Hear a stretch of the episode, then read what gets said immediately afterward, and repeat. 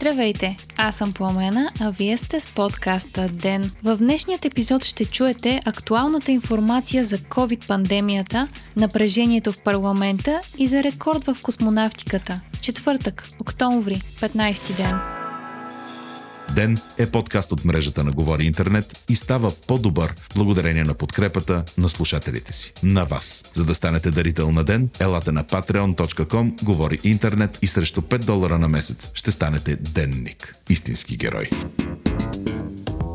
Нови COVID рекорди бяха регистрирани у нас на новозаразени, настанени в болница и интензивни отделения и на оздравели. Новите случаи за последното денонощие са 819, при направени 5898 теста или 13,89% от тестовете са били положителни. Активните случаи в момента са 9175, а в болница са настанени 1380 души. 67 от тях са в тежко състояние. Починалите за последните 24 часа са шестима, а излекуваните 350 човека. В две области в България има заболеваемост от над 120 на 100 000 души. Това са Търговище и Благоевград.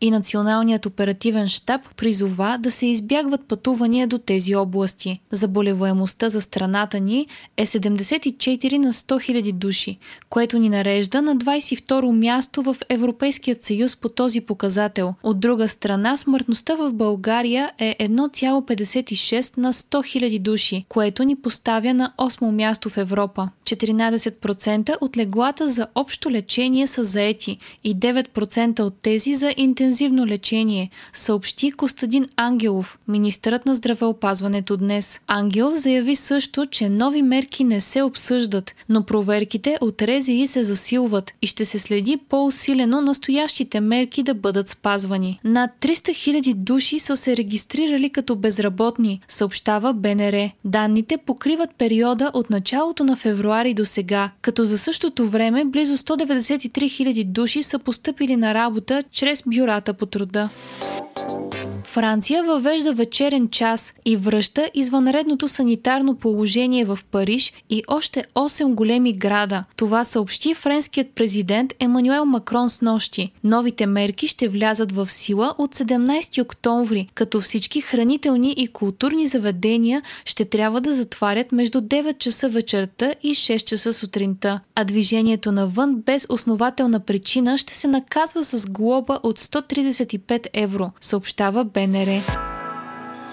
Разпалени спорове и безпредседентно изслушване на главния прокурор в парламента днес. Близо 4 часа и половина народните представители обсъждаха искането на БСП и ДПС за оставката на председателя на парламента Цвета Караянчева. Мотивите на опозицията бяха, че Караянчева не спазва и познава Конституцията, уронва престижа на Народното събрание и го превръща в придатък на премиера, както и че изолира медиите в мазето. Опозицията повдигна и въпроса за изтеклия преди няколко месеца запис, в който глас, звучащ като този на премиера Бойко Борисов, използва нецензурни изрази по адрес на Кара Янчева. 97 депутати от БСП и ДПС гласуваха за отстраняването на председателя на парламента, а 126 депутати от ГЕРБ и Обединените патриоти гласуваха против. Така Кара Янчева остава на поста си.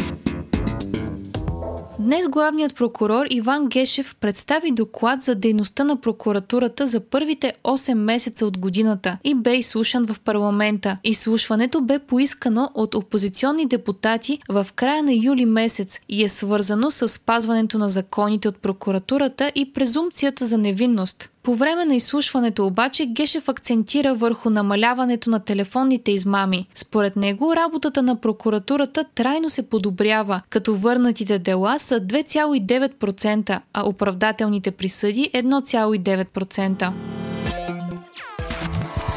Още от деня.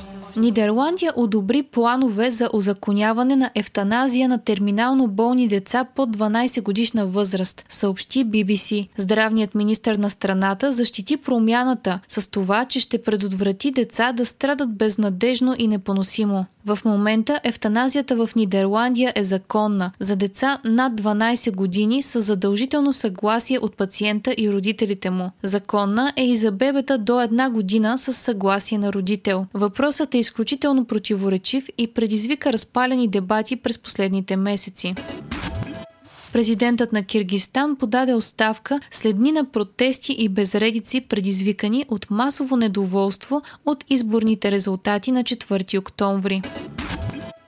Руският космически кораб Союз достигна до Международната космическа станция за рекордните 3 часа. На борда на капсулата са били двама руски космонавти и американският микробиолог Кейт Рубинс. Това е последната планирана руска мисия с американски член на борда, след като SpaceX успя да изстреля успешно ракетите си и да ги приземи обратно на Земята по-рано тази година. Обичайно са необходими 6 часа на кораба да достигне до Международната космическа станция, а капсулата трябва да извърши 4 орбити около Земята. Союз МС-17 е успял само за две орбити, а методът за бързо скачване му е позволил да постигне рекорда от 3 часа и 3 минути.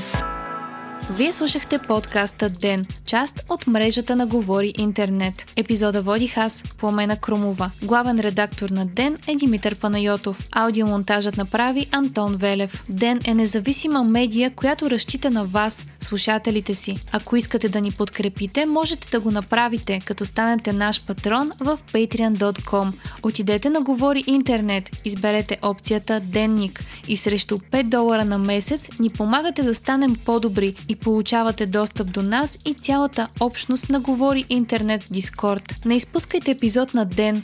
Абонирайте се в Spotify, Apple iTunes или някое от другите подкаст приложения, които използвате.